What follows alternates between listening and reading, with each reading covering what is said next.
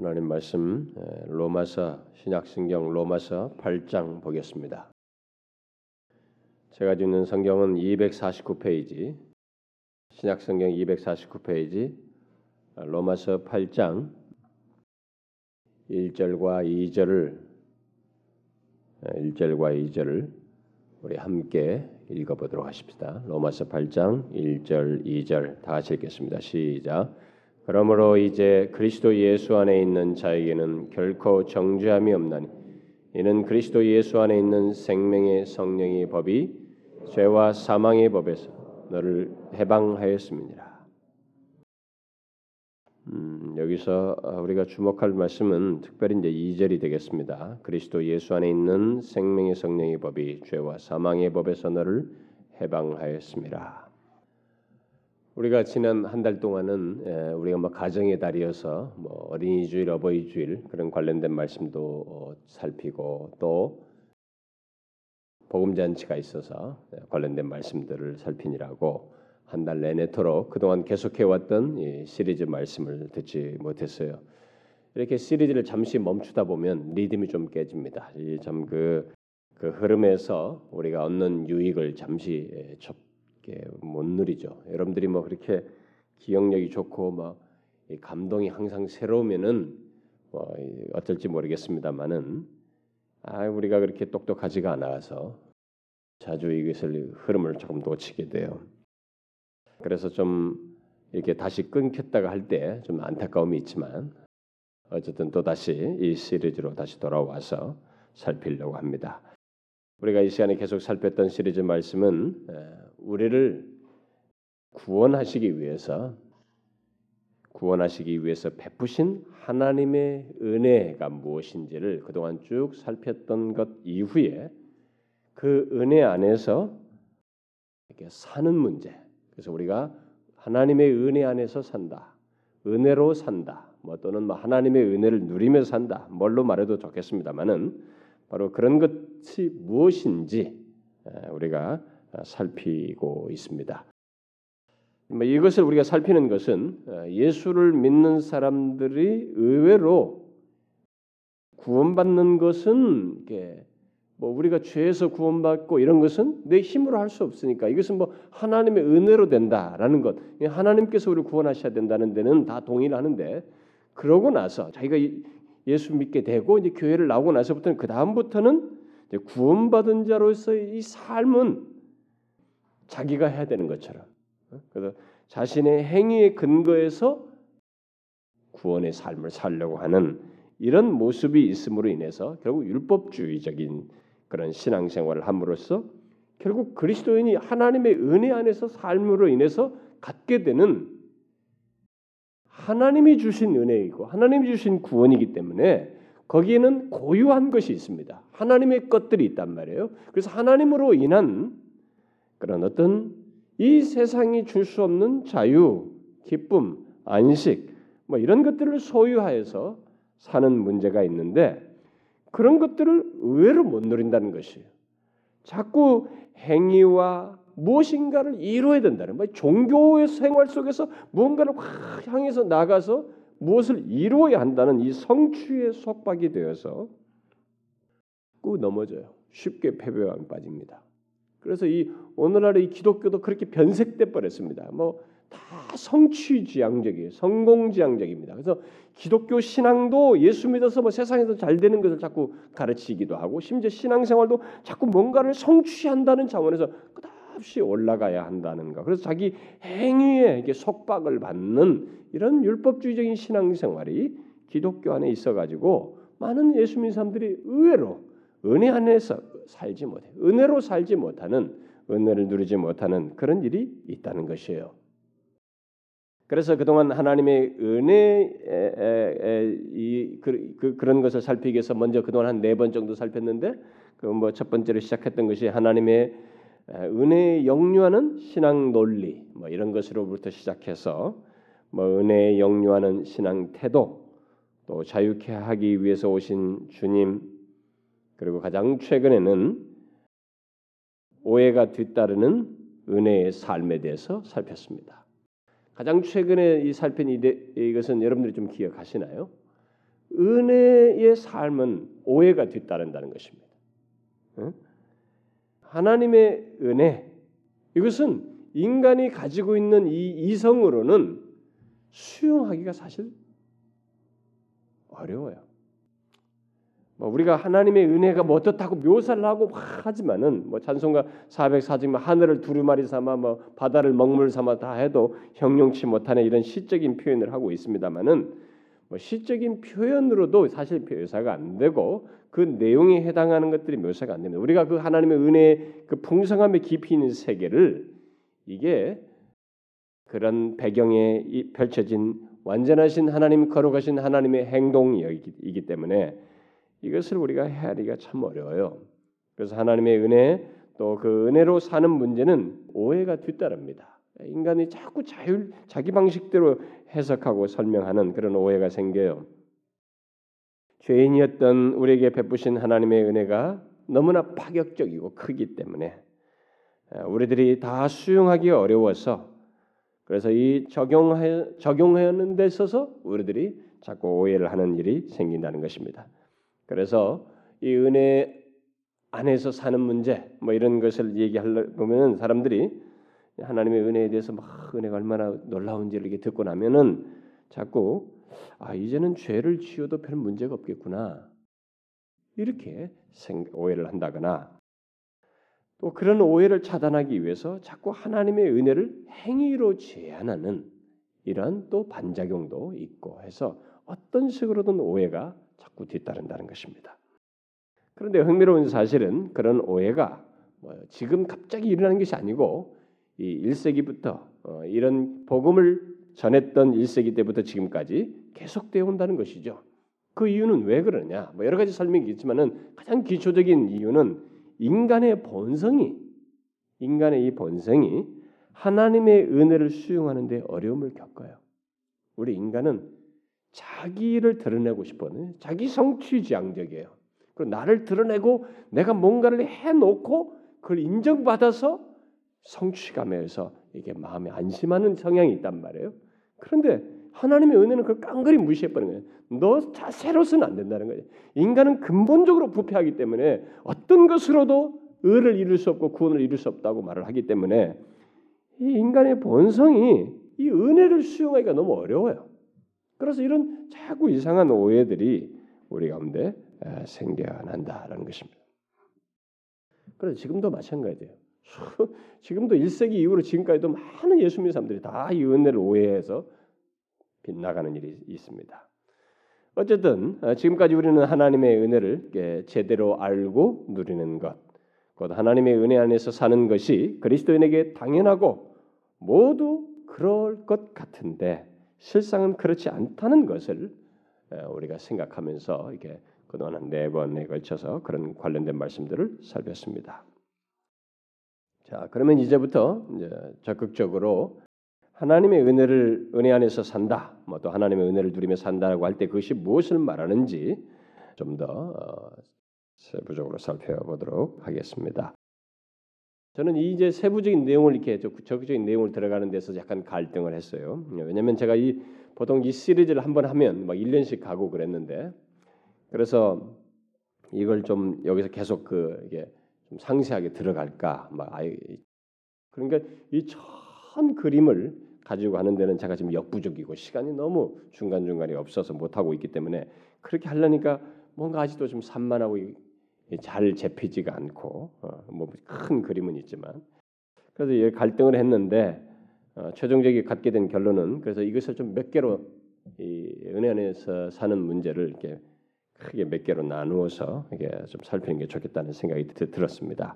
그래서 저는 이 시리즈에서는 먼저 하나님의 은혜로 사는 것이 무엇인지를 이렇게 개괄적으로 좀 살피고 이어지는 시리즈에서 이 하나님의 은혜를 누리면서 산다고 할 때에 같이 생각해야 하는 사실 구체적인 세부상에서 살펴야 하는 그런 내용들 예를 들어서 은혜와 자유, 은혜와 믿음, 은혜와 거룩, 은혜와 기쁨 우리는 왜 성경에서 이 기쁨이란 말이 그렇게 많이 나오는지 그런 것들이 다 은혜와 맞물려 있단 말이에요.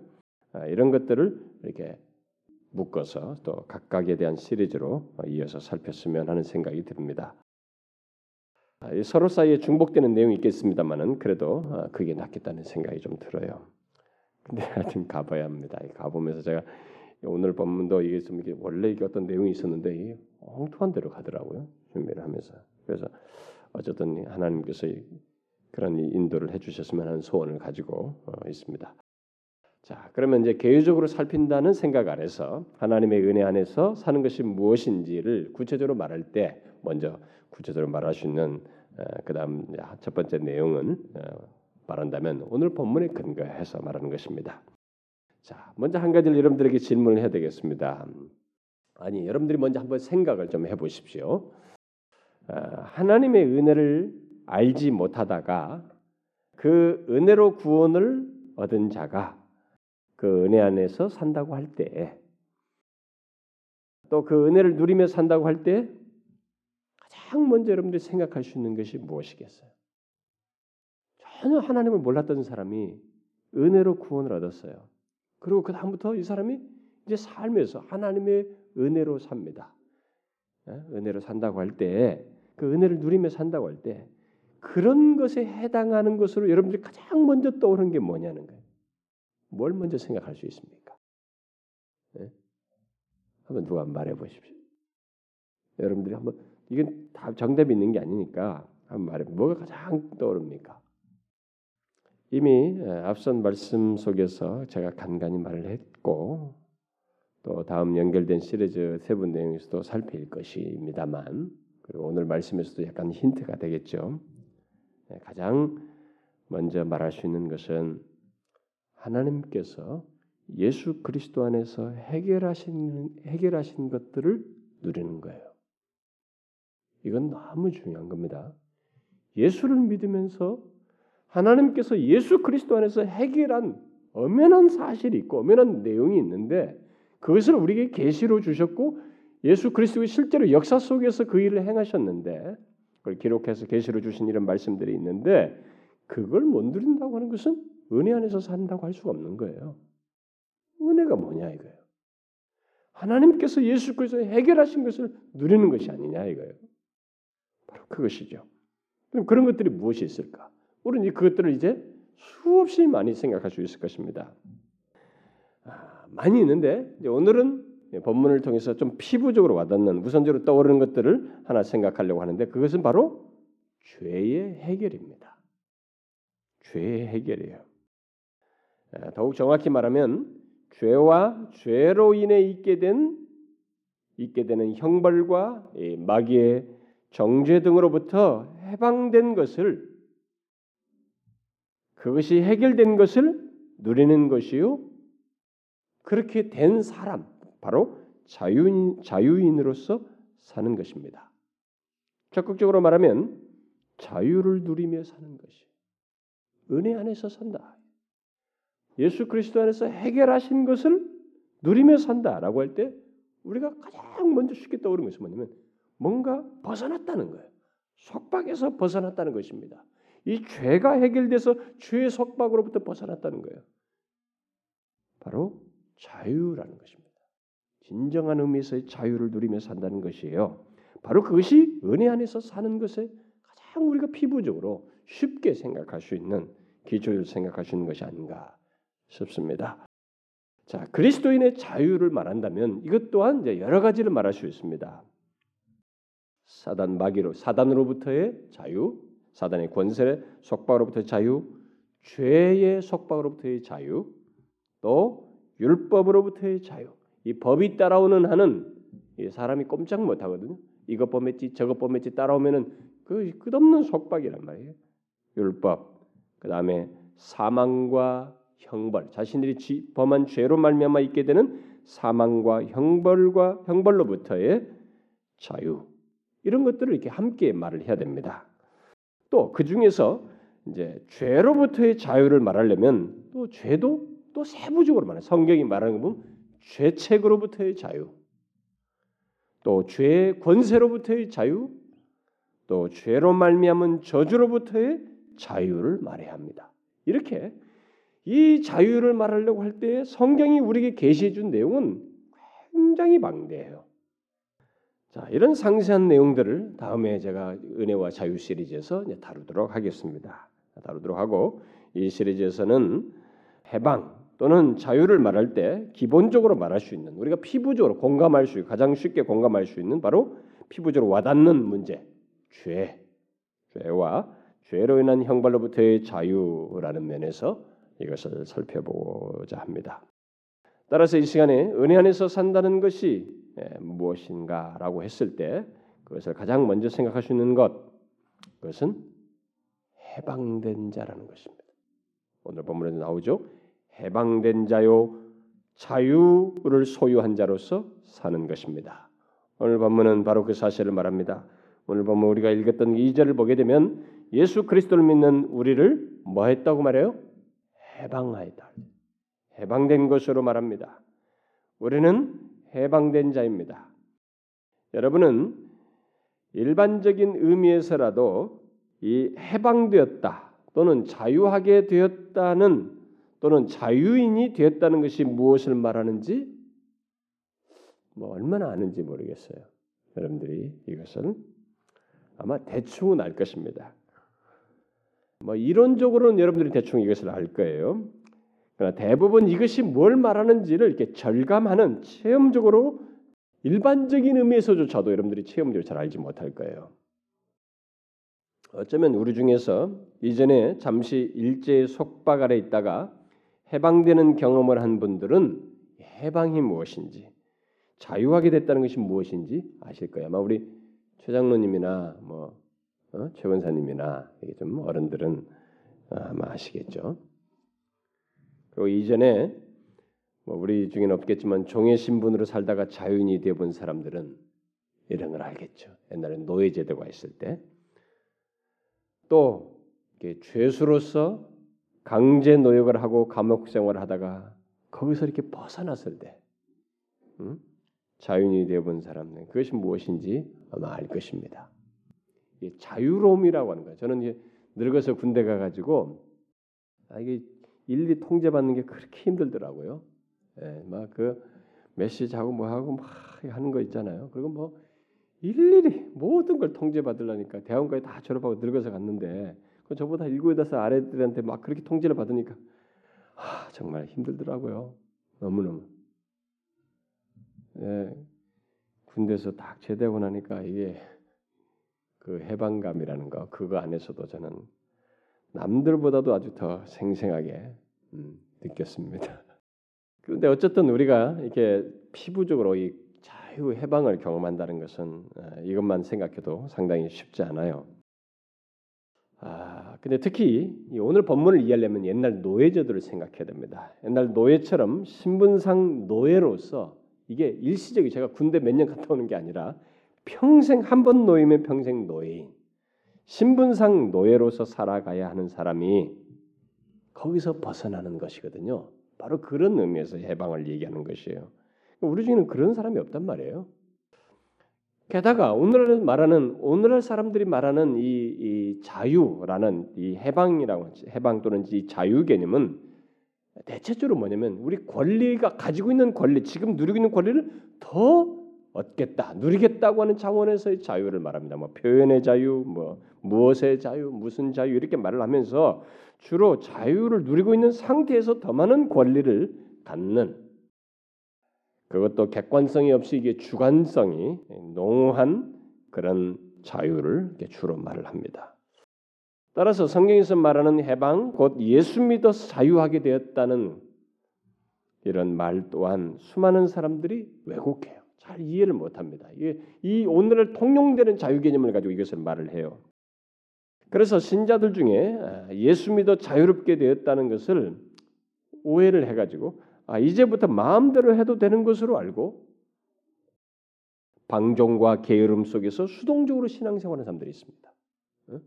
신앙 예수 믿는 사람들까지도 오늘날 현대 개념의 이 자유의 개념을 가지고 이렇게 방종과 게으름을 드러내요.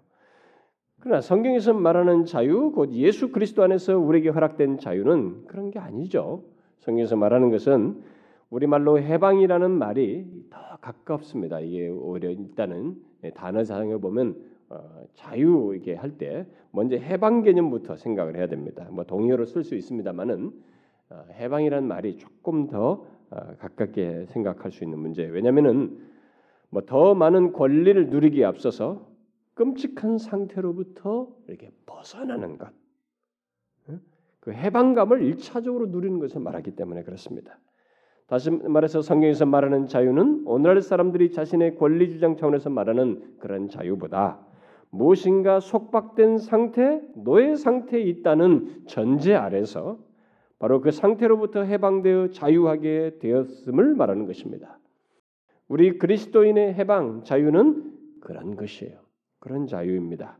그래서 오늘 본문에서 너를 해방하였다라는 말은 바로 그것을 두고 말하는 것입니다. 그리고 고린도후서 3장에서도 그리스도의 영이 있는 곳에는 자유함이 있느니라 이렇게 말함으로써 그리스도인들은 그리스도의 영을 소유한 자로서 그들에게는 자유함이 있다. 그리스도인에게는 이 특별한 자유가 있다는 것을 말을 하고 있습니다. 또 갈라디아서 5장에서도 너희는 자유를 위하여 부르심을 받았느니라 라고 함으로써 그리스도인의 존재의 특징이 바로 자유를 소유하는 것임을 말하고 있습니다. 그러니까 이게 좀 다른 거죠. 우리 지금 이미 일반적인 의미에서는 자유를 누리고 있는데 자유를 소유하고 있다. 이렇게 말을 하고 있으니 이 자유는 분명히 오늘날 사람들이 말하는 예수를 모르는 사람들이 말하는 그런 자유와 다른 것입니다. 이렇게 그리스도인에서 은혜 안에서 산다는 것은 그런 의미의 자유, 특별한 자유요, 영적으로 자유인이 되어서 진정한 자유를 누리는 것, 바로 그것을 말한다고 할 수 있겠습니다. 그러면 이제 여러분들에게 물어보죠. 여러분은 바로 이런 영적인 자유를 알고 누리며 사십니까? 예수를 믿으시니 여러분들은 바로 이런 영적인 자유를 누리며 사느냐는 거예요. 자신의 영혼을 속박하는 것들로부터 해방된 자로서 사느냐는 것입니다. 만일 그렇지 못하다면 이미 제가 앞서서 그 네 번의 말씀에서 전했다시피 무엇인가 잘못되어 있는 것입니다. 예수를 믿으면서도 잘못 믿는다는 거죠. 그리스도인은 분명 영적으로 해방되어서 자유롭게 된 자예요. 따라서 그리스도인은 반드시 자유를 소유한 자로서 그 자유를 누릴 수 있고 또한 누려야 합니다. 그러면 무엇으로부터 해방되어서 자유하게 됐다는 것이겠어요? 무엇으로부터? 제가 앞에서 여러 가지 얘기했죠. 자유를 말하려면은 사단, 죄, 율법, 뭐 이런 사망 이런 것들 여러 가지 있다 그런데 그런 것들을 다 망라하겠습니다. 근데 그런 모든 것들로 우리를 속박하는 무엇인가 있어요. 그런 것들이 있다 보니까 이제 그것이 양심까지도 속박해요. 나중에 그 자유와 은혜를 나눌 때 그 양심상의 자유도 제가 다 얘기하겠습니다만은 이런 것들이 다 속박해요. 그리고 심리적인 이 압박도 있는 거예요. 그러니까 그런 것으로부터의 자유를 일단 얘기하는 것입니다. 그런데 이것이 생각상의 자유가 아니고 그냥 이론상으로 그렇다는 게 아니고 확실한 근거 속에서 말하는 자유이고 실제로 경험할 수 있는 자유예요. 신약 성경에 기록된 분명히 우리에게 앞선 믿음의 선배들이 계시된 그들에게는 그런 확실한 근거에 의한 자유를 경험하면서 드러냈던 것이에요. 그러니까 감옥에 있으면서도 그 자유를 누린 거예요. 이 감옥이라고 하는 것은 분명히 속박하고 있는 거예요. 외형적으로 물리적인 환경에서 속박하고 있는 거예요. 부자연스럽습니다. 그런데 그들은 그 안에서 자유를 경험했어요. 이 세상이 줄 수 없는 진정한 자유를 경험했던 것입니다. 왜요? 이 엄청난 인간의 본질, 이 존재를 압박하고 있는, 억압하고 있는 그것으로부터 자유케 되기 때문에 그렇습니다. 어떻게 됐어요? 그게 바로 예수 그리스도께서 우리를 속박하는 그 모든 것들로부터 십자가에서 다 담당하여 처리함으로써 자유케 하셨기 때문에 그렇습니다. 마치 노예를 놓아주기 위해서 속전을 지불해야 했듯이 그리스도께서 우리를 자유케 하기 위해서 우리의 죄, 우리를 억압하는 이 모든 것들을 자신의 생명을 속전으로 내어주심으로써 자유케 하셨어요. 그래서 우리를 속박하는 죄와 사망과 율법의 요구를 자기 생명으로 갚아 처리함으로써 우리야말로 그를 믿는 자들에게 실제적 사건으로서 사실로서의 자유가 허락되었을 뿐만 아니라 누릴 수 있도록 보장되어 있고 또한 경험할 수 있다는 것입니다. 그래서 오늘 본문에도 해방되었다라고 말하면서도 예수 그리스도께서 십자가의 피로 말미암아 자유케 하신 속전을 지불하여서 자유케 하신 것인데도 불구하고 실제 누리는 문제를 말하다 보니 뭐라고 말해요? 예수 얘기를 꺼내지 않고 예수 안에 있는 생명의 성령의 법이다 이렇게 말하고 있는 것입니다. 성령을 얘기하고 있습니다. 누리는 문제를 말하다 보니까. 그래서 예수 그리스도께서 십자가에서 대속하셨을 뿐만 아니라 그것을 누릴 수 있도록 성령 하나님께서 바로 생명의 성령이신 성령께서 우리 안에서 다른 원리로, 이 법은 원리예요. 다른 원리로서 우리 가운데서 경험할 수 있게 한다는 것입니다. 그래서 바울이 감옥에 갇혔는데 이 생명의 성령께서 자신 안에서 역사함으로 말미암아 자유를 경험한 것입니다. 그러니까 사실로서만 있는 것이 아니고 경험할 수 있는 자유라고 하는 것을 성경이 말하고 있는 것입니다. 진정한 자유가 바로 이것이에요. 죄의 속박, 죄의 짓누름, 그리고 특별히 오늘 죄와 관련해서만 주로 얘기하겠습니다만은 죄로 인해서 야기될 사망과 형벌, 또 죄를 무기로 해서 우리를 정죄하고 억압하려는 마귀로부터의 해방, 바로 그것을 말하는 것입니다. 그러므로 누구든지 자유를 말한다면 자신을 짓누르는 죄의 속박으로부터 해방 문제를 얘기해야 합니다. 만일 한 인간이 자유라는 얘기를 진정한 의미의 자유를 말하려면 죄로부터의 해방이라는 것을 알아야 할 것이고 그것을 말할 수 있어야 합니다. 이것이 없는 자유는 자유가 아니에요. 그것은 자유와 같은 일시적인 일종의 몸의 자유요, 환경적으로 아주 제한된 자기가 크게 보지 못하는 가운데서 경험하는 자유예요. 마치 우리가 이 개미를 어렸을 때 잡아가지고 이렇게 컵에다 딱 넣으면 그 안에서 막 움직이는 자기 딴은 자유지만 이게 뭐예요? 땅에 있어서 마음대로 돌아다니는 그 개미입니다. 그런데 요 안에서 움직이는 것과 같은 것입니다. 성경에서 말하는 자유를 알지 못하는 한 자유일 수 없는 것이에요. 진정한 자유는 죄와 그로 인해서 야기되는 것들로부터 해방됨으로써 갖는 자유요, 영원히 지속되는 자유여야 합니다. 오늘 본문이 그런데 바로 그 자유를 말하는 것이에요. 그 해방을 말하는 것입니다. 그러니 누가 그 자유를 소유하게 되었다, 곧 해방되었다고 이렇게 말을 할 때 이 자유가 얼마나 엄청난 것이냐. 근데 보세요. 누가 이 자유를 소유하게 됐다는 것입니까? 어떤 사람이 여기에 이 해방에 해당된다고 말하고 있어요? 8장 1절에 보니까 1절 상반절에 그리스도 예수 안에 있는 자에게, 그리스도 예수 안에 있는 자에게, 여기 정잠이 없다는 말인데 나중에 써먹으려고 오늘은 안 할 겁니다. 그리스도 예수 안에 있는 자에게, 그리스도 예수 안에 있는 자예요. 아무나 이 자유를 스스로 갖는 것이 아니거든요. 아무나 이것이 되지 않 갖는 것이 아니고 그리스도 예수 안에 있는 자들, 그를 믿는 자들, 바로 그런 자들이 이 해방의 대상자들이다라고 말하고 있습니다. 따라서 그리스도 예수 안에 있는 우리들이 결국 어떤 자들이라는 거예요? 바로 죄 문제가 해결된 자들이라는 것을 말하고 있습니다. 죄로 인해 있을 모든 것으로부터 벗어난 자들이다라고 말하고 있는 것이에요. 그래서 진실로 참된 자유를 누릴 수 있는 자이다 이렇게 말하고 있는 것입니다. 진정한 자유인이다라는 것입니다. 여러분, 이 얼마나 놀라운 사실입니까? 여러분, 이 모든 사실이 바로 우리에 대한 것임을 아셔야 합니다. 이게 그리스도인에 대한 것이에요.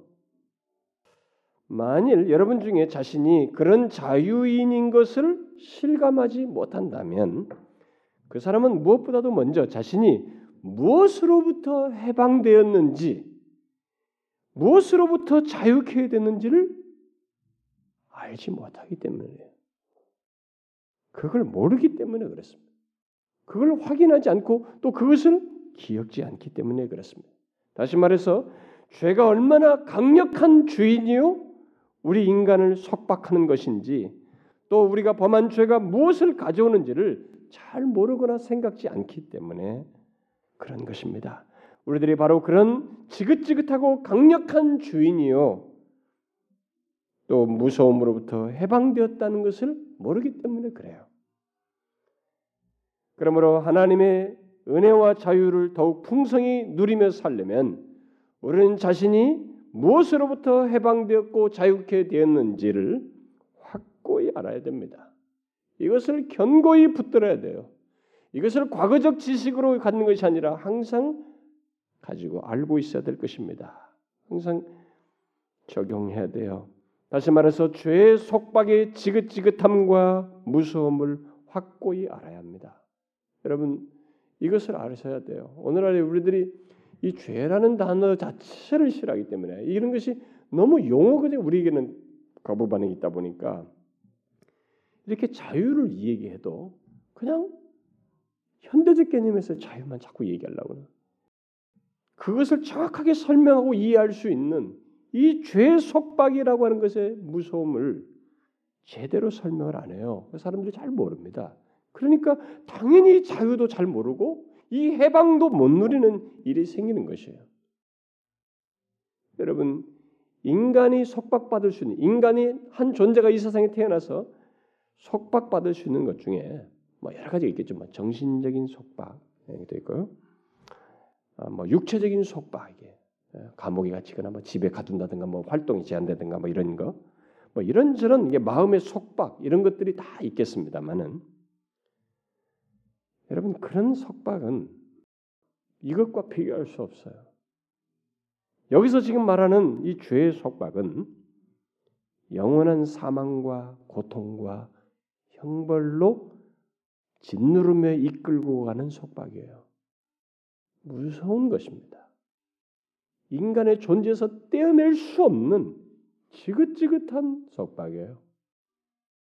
이것을 알면 성경에서 우리 그리스도인들에게 말하는 해방 또는 자유가 얼마나 엄청난 것인지 다시 말해서 하나님의 은혜 안에서 누리며 산다는 것이 이 하나님의 은혜 안에서 누리게 되는 이 자유라고 하는 것이 우리들이 세상에서 알고 있는 것과 질적으로 다른 아니 완전히 다른 자유요 너무나 우리를 마음을 벅차게 하고 기쁨과 감사가 어우러지는 자유를 누리게 하는 것이라는 것을 알게 될 것입니다.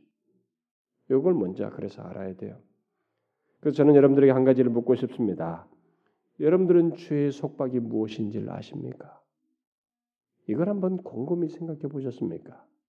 이런 성경이 명시된 이런 말씀들을 여러분들은 한번 진작에 감상해 본 적이 있습니까? 이것이 얼마나 무섭고 지긋지긋한 속박인지 그야말로 영원히 우리를 멸망으로 질질 끌고 가는 떼어낼 수 없는 이 무서운 속박이라는 것을 아느냐는 거예요. 이것은 몸을 해부한다고 해서 되는 게 아니란 말이에요. 이게 안 되면 몸을 깨끗이 씻는다고 해서 되는 게 아니란 말이에요. 아마 여러분들은 이것을 충분히 모를 거예요. 이 죄의 속박이 얼마나 무서운지. 특히 자유를 모르거나 못 누리는 사람들은 지금 여러분들이 예수를 믿으면서도 이 성경에서 말한 자유를 충분히 못 누리는 사람들은 그 이유가 있어요. 이걸 충분히 몰라서 그럴 거예요. 죄의 속박이 얼마나 무서운지를 충분히 몰라서 못 누릴 것입니다.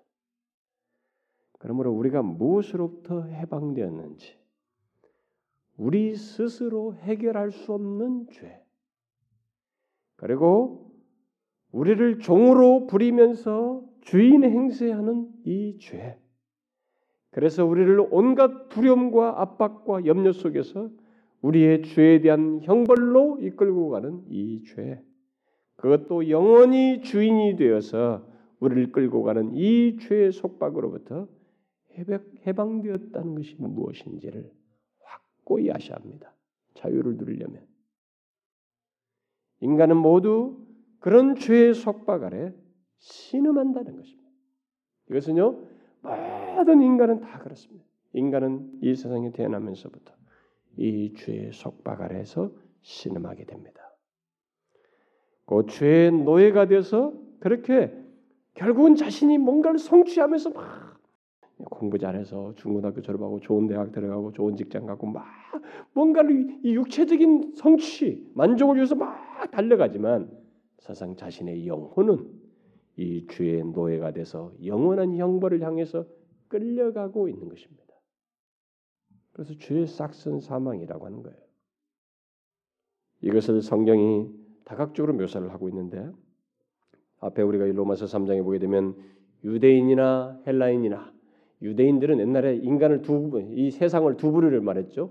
유대인 아니면 헬라인. 헬라인은 이방인의 대표죠. 유대인이나 헬라인이나 다 죄 아래에 있다 선언하였느니라.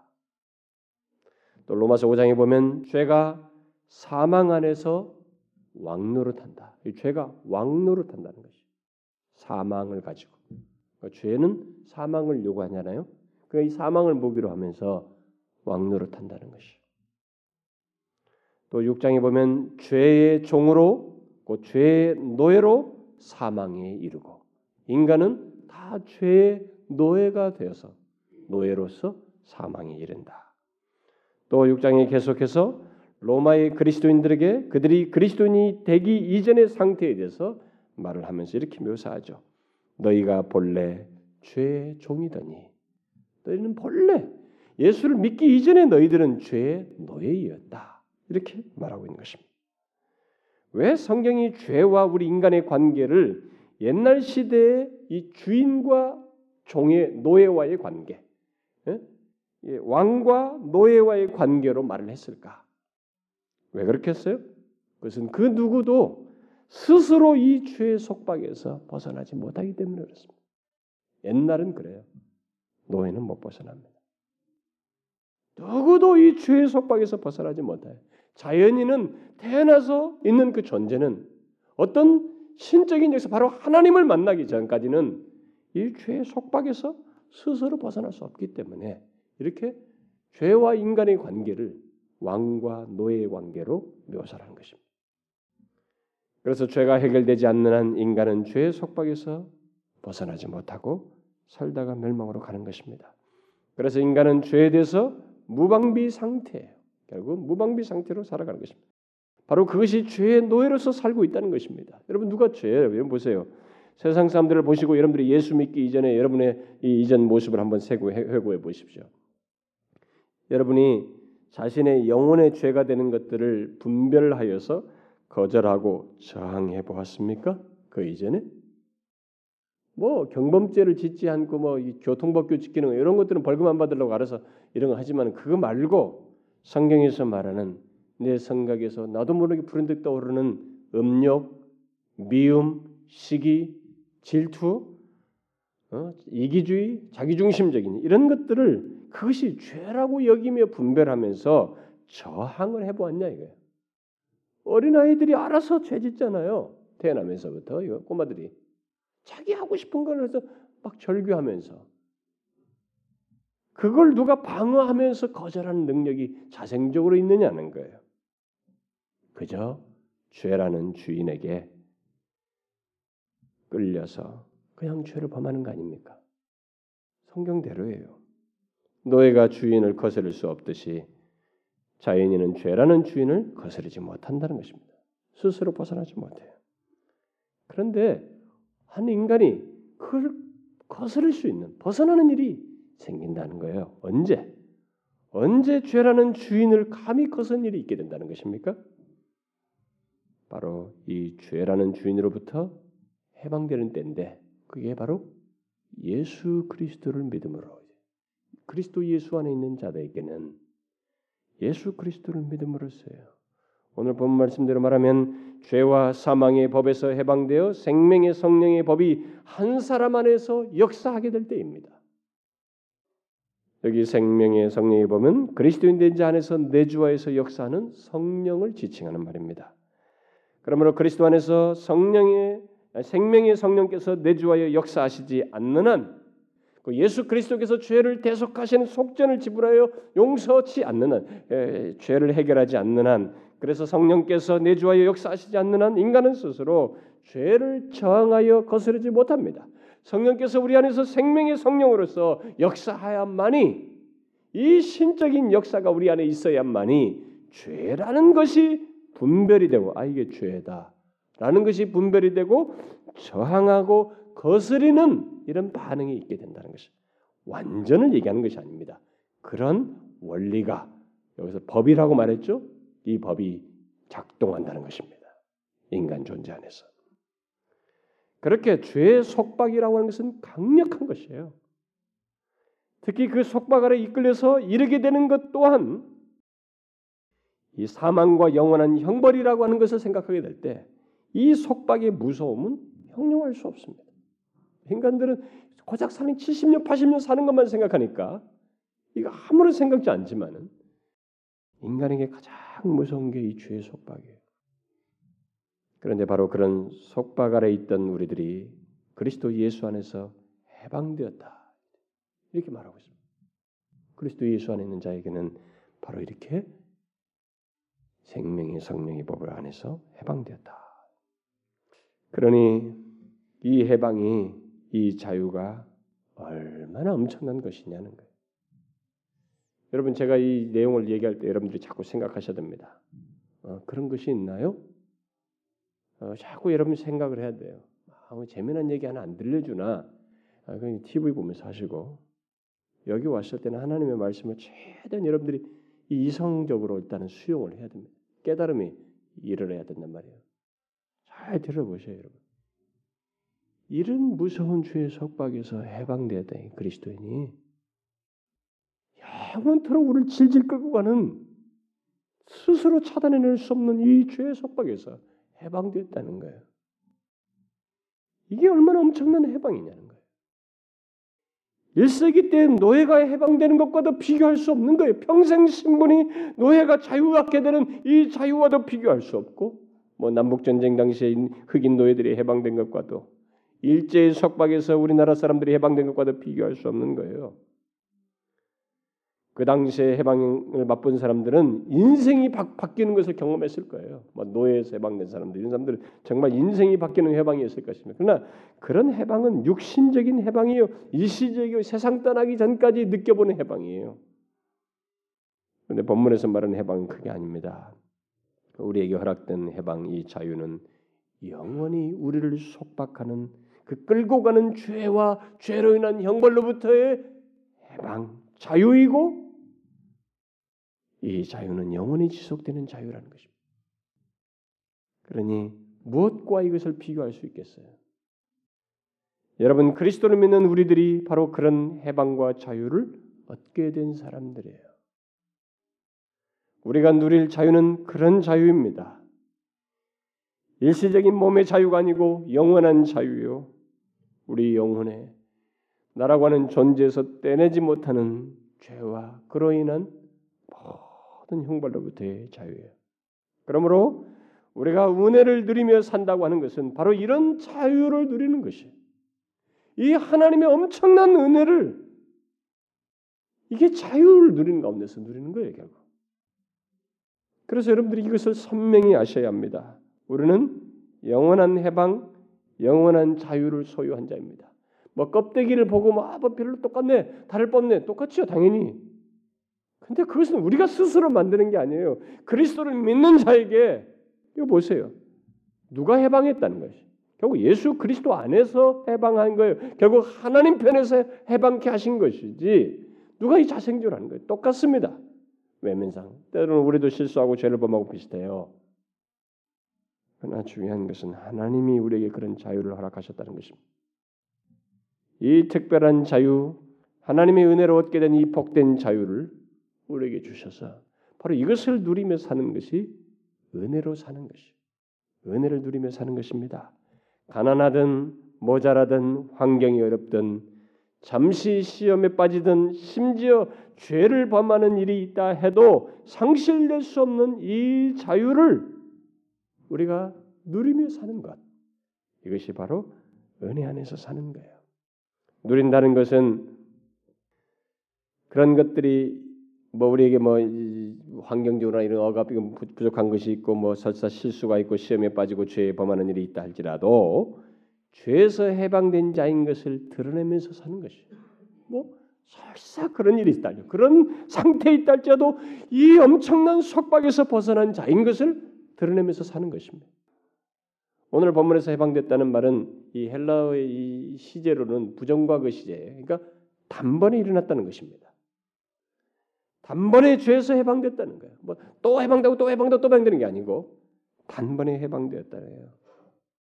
그래서 너에게 이제부터 자유인이 하면 그다음부터 이 사람이 계속 자유인으로 있는 것처럼 바로 그런 일이 우리에게 있게 됐다. 그래서 이 해방은 영원한 해방입니다. 여러분은 자신이 그런 자유인인 것을 알고 사십니까? 하나님의 은혜로 있게 된 이 복된 자유를 제대로 알고 누리며 살고 있느냐는 거예요. 이것은 실제적인 내용입니다. 제가 여러분들에게 연설하는 게 아니에요. 이 하나님의 계시, 십자가에서 이루어진 역사적인 사건의 근거에서 하는 얘기예요. 어떻습니까, 여러분? 만일 못 누리고 있다면 무엇으로부터 해방되었는지를 여러분 꼭 곱씹어 보셔야 합니다. 아마 그 사람은 이 어디서부터 해방된지를 모를 뿐만 아니라 이 자유에 대해서 배불러 있는 거죠. 이 자유를 왜곡된 자유로 배불러 가지고 이 자유의 가치를 자유로 여기지 않는 거예요. 자유를 주었는데도 자유를 이렇게 고귀한 줄 모르고 못 누린다. 그 사람에게 배울 수 있는 것은 한번 속박되는 환경에 경험해보는 거예요.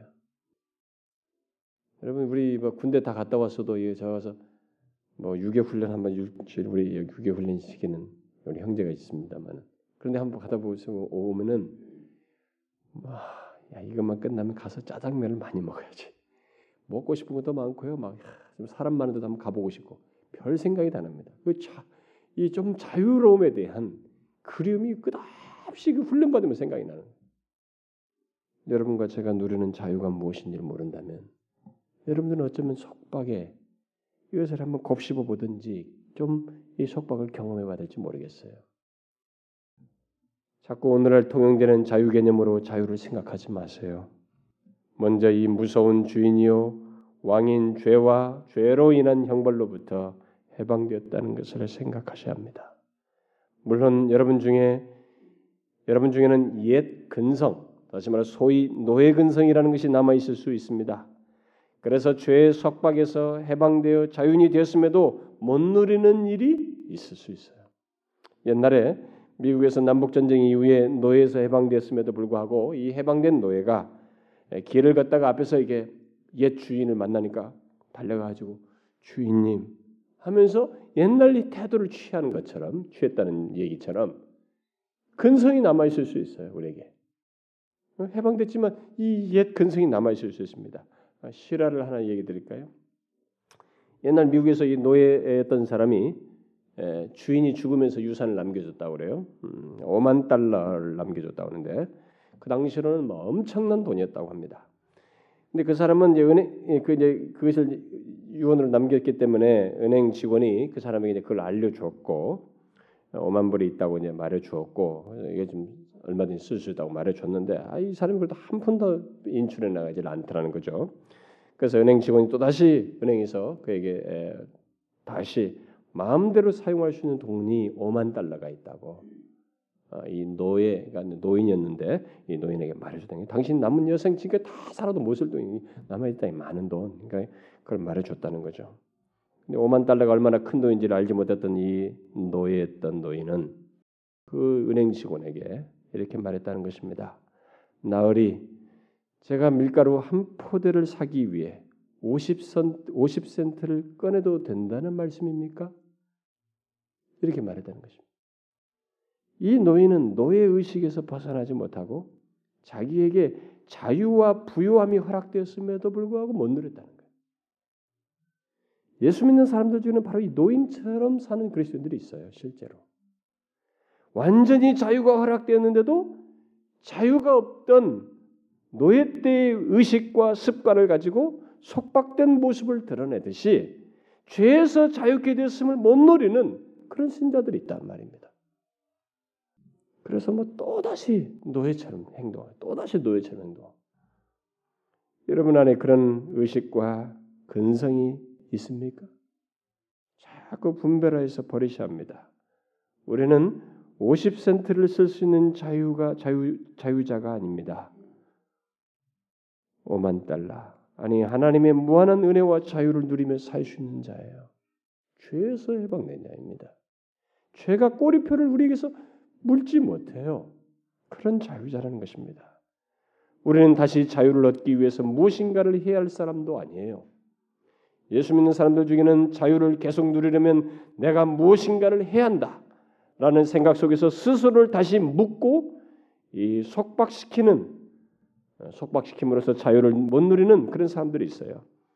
여러분 우리는 해방과 자유를 얻기 위해서 무엇인가를 해야 할 사람도 아니고 이미 자유하게 된 자로서 아니 영원히 자유한 자로서 그 자유를 마음껏 누릴 수 있는 사람이에요. 죄로부터. 그래서 바울이 갈라디아서 5장에서 우리는 자유를 위하여 부르심을 입었다 이렇게 말한 것입니다.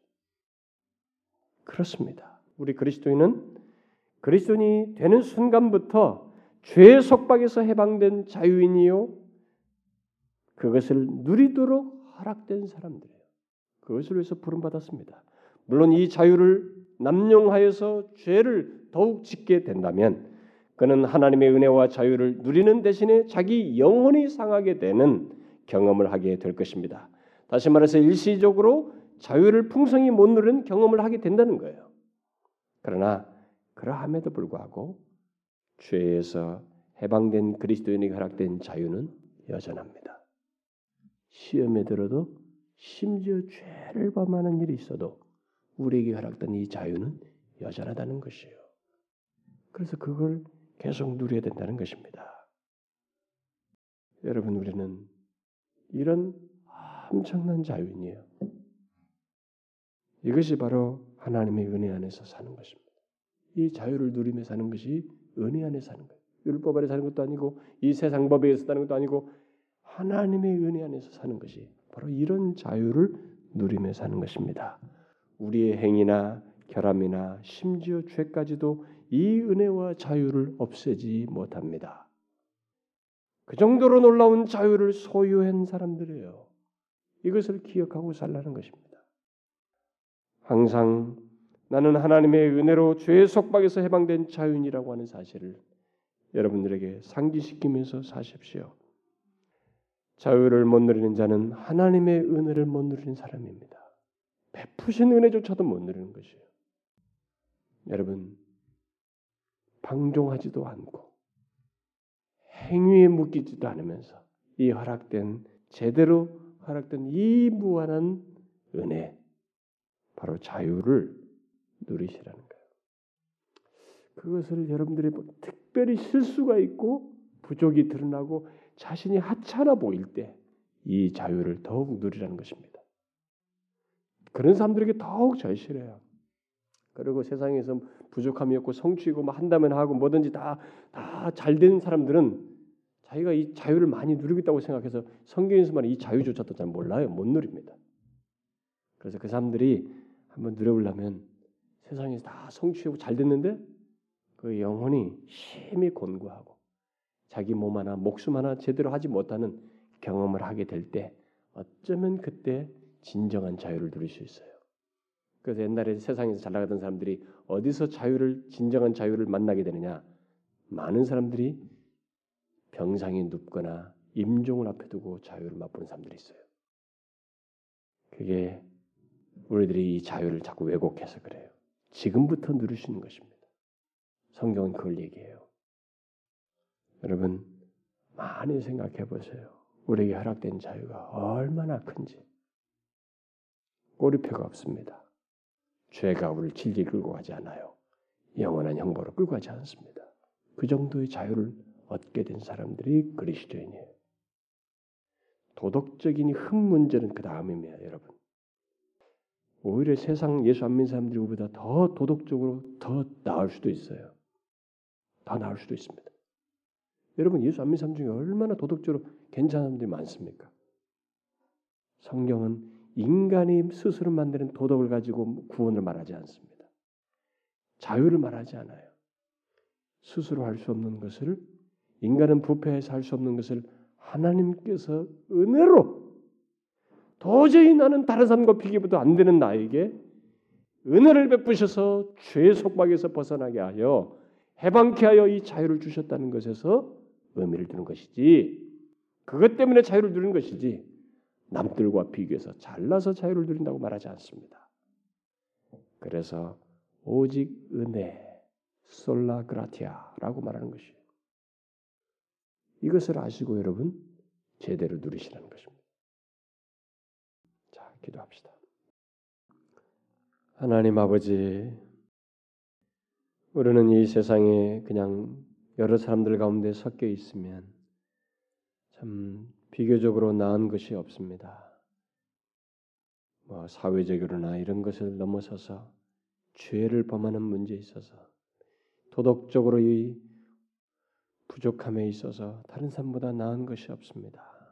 그런 우리를 오직 은혜로 독생자의 피를 통해서, 그의 십자가에 달려 죽으심을 통해서 우리를 그 죄의 속박에서 벗어나게 하시며 영원한 자유인이 되게 하신 것, 이 엄청난 은혜를 인하여 감사드립니다.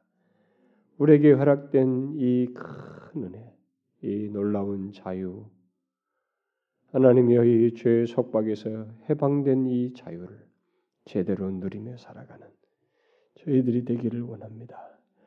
저희들에게 아직도 이 노예 근성이 있어서 옛날 죄의 속박 아래 있던 그 습관에 있어서 자유를 줘도 못 누리는 그런 일이 혹이 있습니다만, 이걸 분별하여 거스리며 허락된 자유를 우리가 내 결함이 드러날 때, 내가 한없이 부족해 보일 때, 나의 한계가 보일 때, 특별히 시험에 들고 연약할 때, 심지어 죄로 인해 신음할 때 우리에게 허락된 이 자유를 확인하며 오히려 더 우리에게 허락된 은혜의 자유를 누리는, 오히려 담대히 일어서는 저희들 되게 하옵소서. 예수 그리스도의 이름으로 기도하옵나이다. 아멘.